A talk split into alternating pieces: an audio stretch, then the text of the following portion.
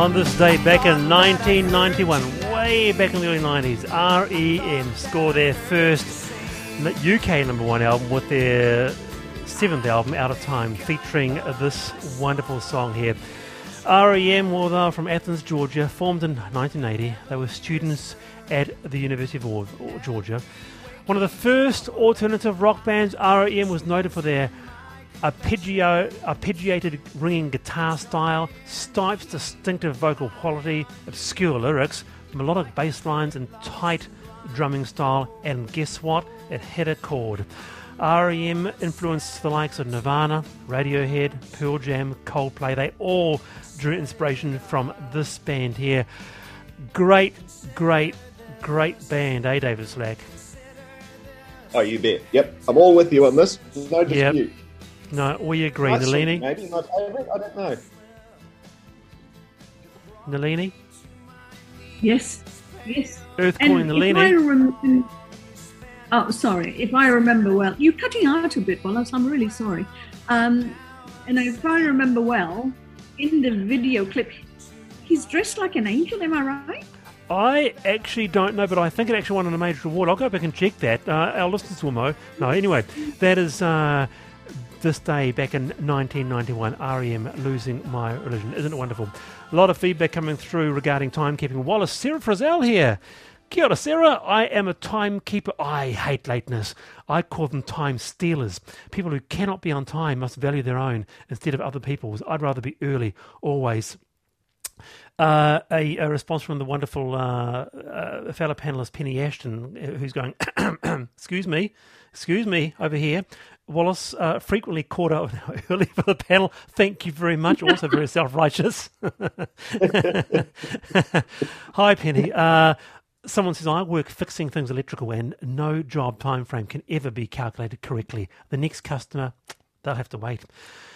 Rob says uh, regarding the um, the rules, COVID rules, we are in our late sixties and have been reasonably supportive of our local cafes, while knowing we aren't completely safe.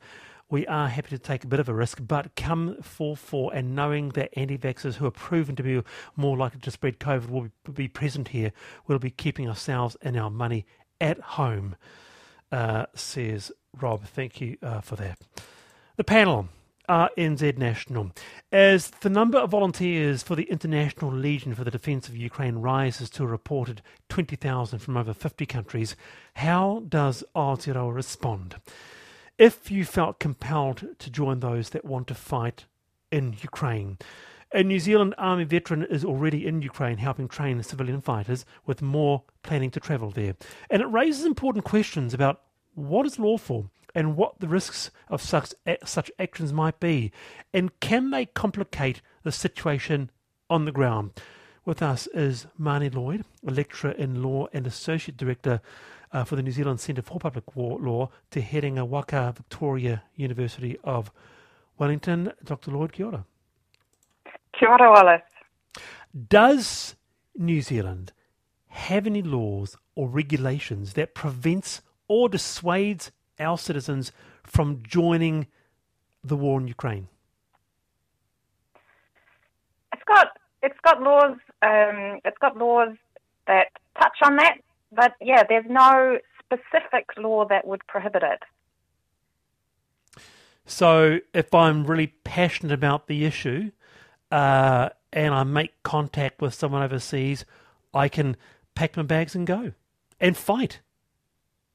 Well, it, it can seem like that. What New Zealand has is we've got laws that prohibit mercenary activities, and that's quite a specific thing. It's it's said that um, it's quite unworkable. Really, it's it's a, a, a cumulative uh, definition, and and so it's easy or it's hard to fit into it and easy to fall out of it. Um, and then we've got anti-terrorism provisions, so that would prevent people. Um, going overseas to join a group that was involved in terrorist activity. But we don't have here in New Zealand a, a kind of more general law that would prevent foreign fighting per se. And maybe something else that's just really important to, to point out for the mm. listeners is there's a difference between foreign enlistment. That's where someone wants to formally enlist in another country's military. So, for example, a New Zealander who wanted to formally enlist in the in the British Army or in the Ukrainian armed forces, for example. Um, normally, that doesn't pose such a, a problem, um, but countries have been grappling a lot more with what to do about people wanting to do what's often called foreign fighting, and, and by that I would mean people going and joining an armed group, for example, or an armed militia, or just going on their oh. own accord and fighting and not being part of the state armed forces. And countries have really grappled with that over history. Ah, okay. So there's a distinction, quite a distinction, between foreign enlistment and foreign uh, fighting. David Slack, your thoughts and comments on this? Well, I'm intrigued to um, learn also that if that Russia has reportedly threatened to treat foreigners fighting in Ukraine as mercenaries and refuse them prisoner of war status, that's pretty alarming. Uh, well, I mean, that is to say, it raises the stakes if you're considering it, doesn't it? Marnie? Yeah, I think that is one of the risks. I mean, apart from the obvious risks of going into a country that's suffering armed conflict and, and all the risks that come with that. But yeah, it's been reported that Russia has threatened to treat um, foreigners who are fighting, if it captures them, that it would consider them to be mercenaries. And what that means within the law, the law of war, uh, normally if you are indeed a mercenary, you're not entitled to prisoner of war status. And what that means is that you could potentially be prosecuted for your participation, for having picked up arms.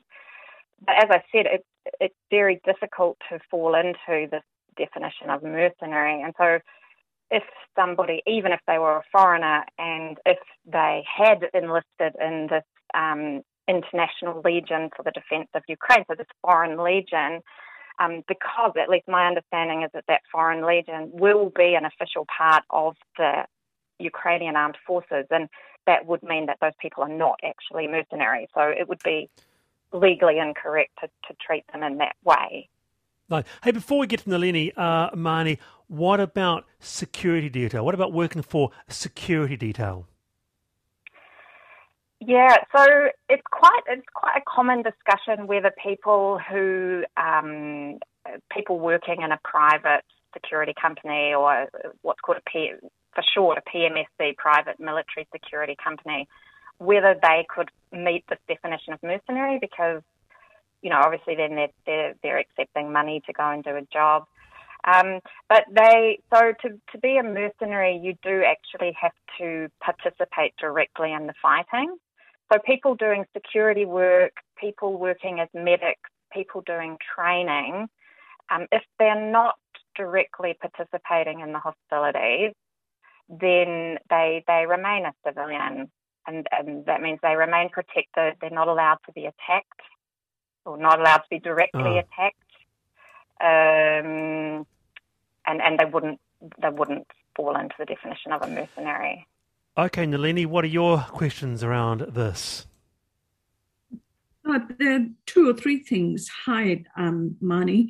Um, one of the things is that New Zealand has a do not travel uh, advisory against uh, in in place. So my interest there is if we have put that out and people are aware of it and people then choose to travel, um, what exactly is their legal position as a traveler?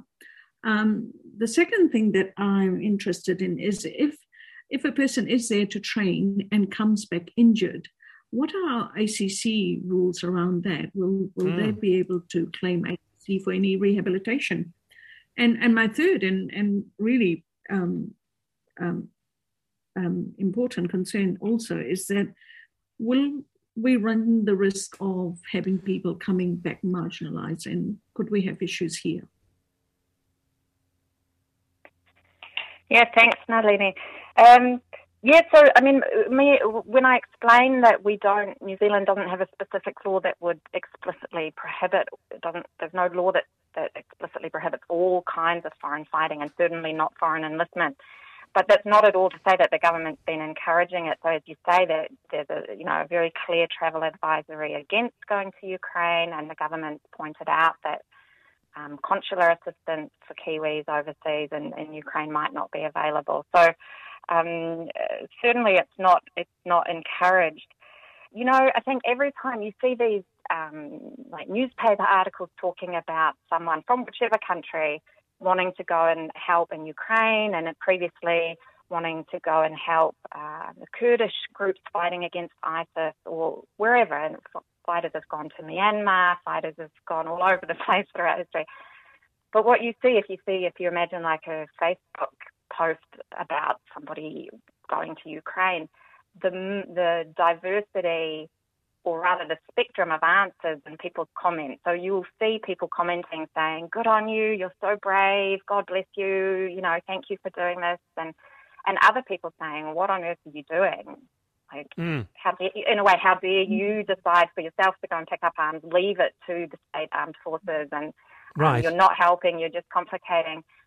And so within the public, there's a big range of views, and I think we can we can feel that that tension. And, and then governments, different countries have to grapple with that as well and, and work out what laws they want to have around it. Very good. Thank you for uh, explaining that for us, Marnie. Kia ora. Uh, that is uh, Dr. Marnie Lloyd, lecturer in law and associate director uh, for the New Zealand Centre for Public Law, uh, asking uh, what if you were compelled to join those that want to fight in U- Ukraine? What sort of protections, legal and otherwise, uh, do you have? Uh, thank you for being with us this afternoon. Um, and uh, quite a response actually regarding Rob uh, and his hesitancy of now going out. Now the mandates are dropped, so, so the vaccine passes rather are dropped. I agree with the last listener. Will not be spending my money anywhere that the unvaccinated may go until there is no more community spread. As I'm trying to avoid everything COVID, I and my family and neighbours will support any local business that will require a vax pass. Hopefully, they'll be still able to stipulate this. And regarding lateness, gosh, a big response. I was kept waiting quite often as a kid, and as an adult, I don't appreciate being made to wait, at least not more than a few minutes, less than five. And I work very hard to keep no one waiting. Often I turn up a minute before an appointed meeting time. I'm very seldom later than the appointed time. Sometimes I'm actually very early, uh, like David Slack, says Tim uh, in Dunedin. The panel RNZ National. Nice to have your company. Heavy rains that come in hard and fast, depositing massive rainfall in the space of an hour. That's what we're seeing on the east coast. And we saw it in, Tamaki Makaurau a few days back. Auckland uh, recorded a month worth of rain in 10 hours. It's becoming more common, as we know, just set to continue this way with climate change. So, what do we need to know about insurance should your home be tragically flooded through? So we thought we'd get Wayne Tippett. He is the IAG Claims Executive General Manager. Wayne, kia ora. Nice to have you on. Kia ora. Nice to be here. Thanks for having me. M- must may mention first, though, it uh, it has not happened to me, and I'd love to hear listeners' experiences uh, of themselves, but traumatic to have your significant flood damage right throughout your house. Yeah, um, 100%. And it's happening again as we speak, isn't it? So yeah. our thoughts are certainly with um, our whānau in the Gisborne region this afternoon, especially those in Tolaga Bay and Tokomaru, where we're under a state of emergency um, as we speak. Flood flood claims in general, just want to know, are they on the rise? 100% they are. And, and they are going to continue. I thought you might be interested in this comment um, from our climate scientists um, here at IAG increased bursts of tropical rainfall, especially in the northern half of the North Island, late March, onward through the rest of autumn and into winter. So, what we're experiencing this week and what we have experienced in early February with ex tropical cyclone Dovi, for example, is likely to continue um, as we head into the into the cooler months. Okay, so a couple of hot tips. That's what I want from you. And here's one I this this really uh, uh, actually uh, really surprised me because I'd never thought of it before. Big tip: use a permanent ink pen to make a small mark on the wall at the maximum height of the water. That's an important th- key thing to do, is it? I wouldn't say it's a key thing, but it's a good thing Okay. to do so you can understand and we can understand where the water level actually reached in your home. Oh. And um, we certainly saw that in Westport in July last year, where some of the water ingress was halfway up the internal walls of some of those properties. So um, it's easy to forget how high it gets. So just put a little mark on the wall, Right. and that's there for your future reference and for ours when we turn up to have a look at it for you. Other advice? Lots. Um, just don't put yourself at risk. Be aware of electrics. So obviously, if those get wet, um, turn them off. Have an electrician um, have a look at that um, before you try turning it on again. Clean up, clean up as much as you can, but but recognise that that's not easy, and that there will be people that will be available to help you. Um, just ma- uh, make note in particular of the things that you're disposing of, uh, e.g., soft furnishings, things like that. Also, recognise that we can repair, clean, and, and sanitise uh, a number of things as well. So, there's plenty of things that, that we can do, but a big one is don't put yourself um, at risk. Yeah, the Um, key it's one, eh? Worth it. Yeah. No, no, no. The electrics, of course. David Slack. I had that has happened to us. It happened in the old house, which had three levels to it, and the basement Oh, got flooded. And I was flying out the next morning to do a workshop in Connecticut, and I had printed out vast amounts of uh, material to give to the people who were taking part of that, and that was all on the floor, and the water stopped just short of it. So I was feeling pretty fortunate about that. But the two things I want to say: one is the insurance company then uh, was Tower, and we've been with them forever, and they were magnificent in how they organised the right people to come in, assess it, decide what to do, get the uh, repairs going.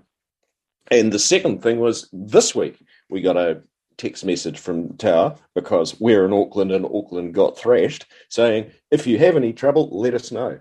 And I think that's pretty impressive. Yeah, recent Lower Hutt says we got flooded in 2004. The insurance company state treated us like royal guests. Uh, your company isn't mentioned yet, uh, Wayne. Uh, but Sorry, Wayne.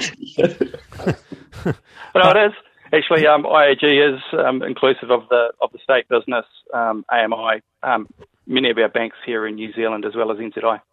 apologies. Very good. No, you're right. It's all good. Nalini.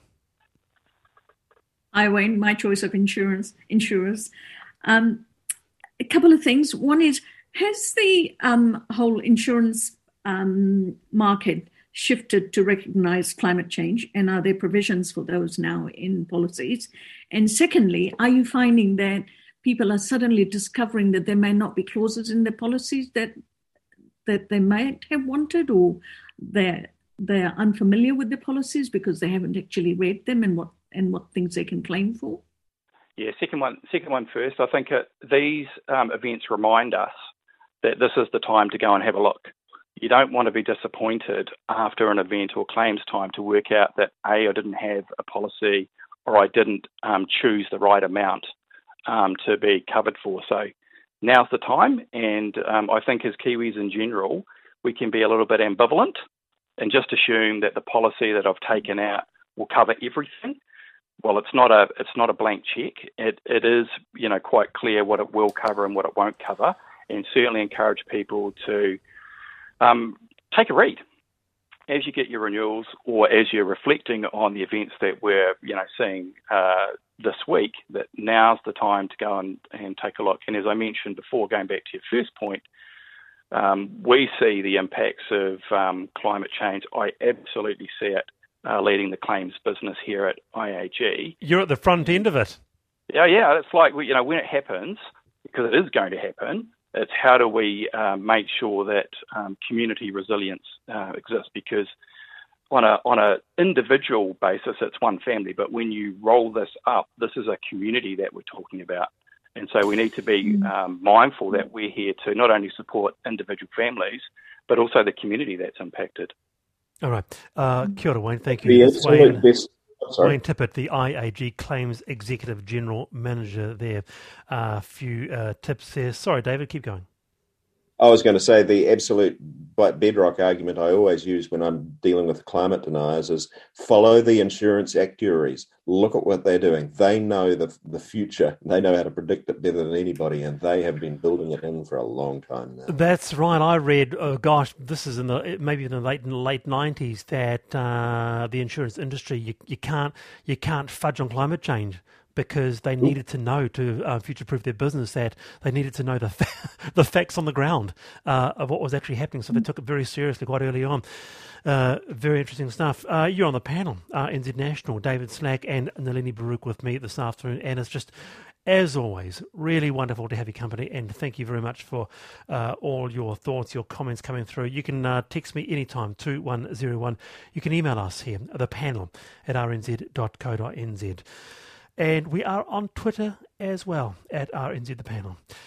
Keep your ears open. Ōtautahi music is soaring from the Avon River banks once again. The Edmonds Band Rotunda is an icon in Christchurch. Built in 1929, it was sadly demolished in 2012 after it was damaged in the earthquakes. Now, a $1.5 million restoration project has given the Rotunda a second chance at life.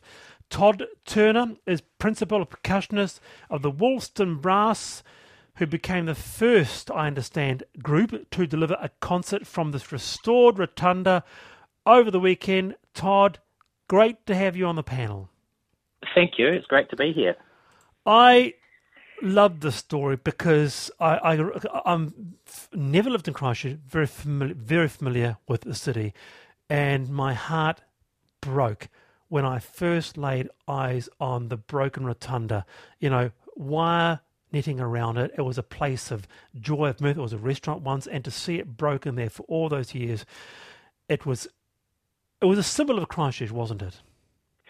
Well, it is. It, it, it's one of those things that probably when you know we live here, and I've I've- I've been doing a little bit of research today just around, um, you know, when it became a restaurant, and it and it was put down to so I guess not being overutilised by um, bands or brass bands to um, come and do concerts in the in the rotunda. So.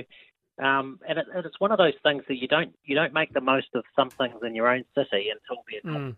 until you can't use them anymore. So, and it was such a, I, I guess, an iconic part of actually travelling down the, the sort of the Avon River is, is seeing the band rotunda there. So, um, yeah, certainly for us, it's um, you know, it's a pretty awesome thing to actually have um, rebuilt. I mean, we've got a very new looking city now, um, and there's a few icons left, and and this is probably one of them which I think uh, stands out as a as a bit of a symbol. Um, certainly of music and, and arts in the in the Garden City. The rotunda's back, and who doesn't love a rotunda? I love rotundas. Nalini, Hi, Todd. Um, Hello. I, I had a I had a close look at that rotunda and the renovation that's been done, and um, I was just curious. There are beautiful wooden ceilings in there, and I'm wondering, is that does that help with the acoustics, especially with the um, with the horns? Absolutely, yes. Um, with, with a traditional brass band, we've obviously got um, cornets, cornets, flugelhorns, trombones that all face forward. Um, percussionists, um, they can make plenty of noise to balance up to everything else, but, but we do have a lot of upright instruments, uh, the tubas, baritones, UFOs, and tenor horns.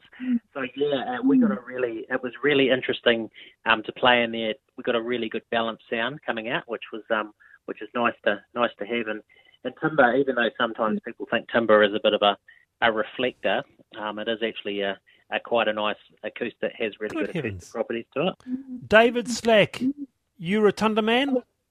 Oh yes, we've got one here in the seaside village. It, it even has notes on the side of it that uh, Oh. um, make uh, make the music for God, God Save the Queen. Truly, it was a it was a Boer War commemoration. But. I, I don't I don't sus- I suspect it's not as large as as this one. What's the capacity, Todd? How many people could you get? Have- Has anybody tried a record?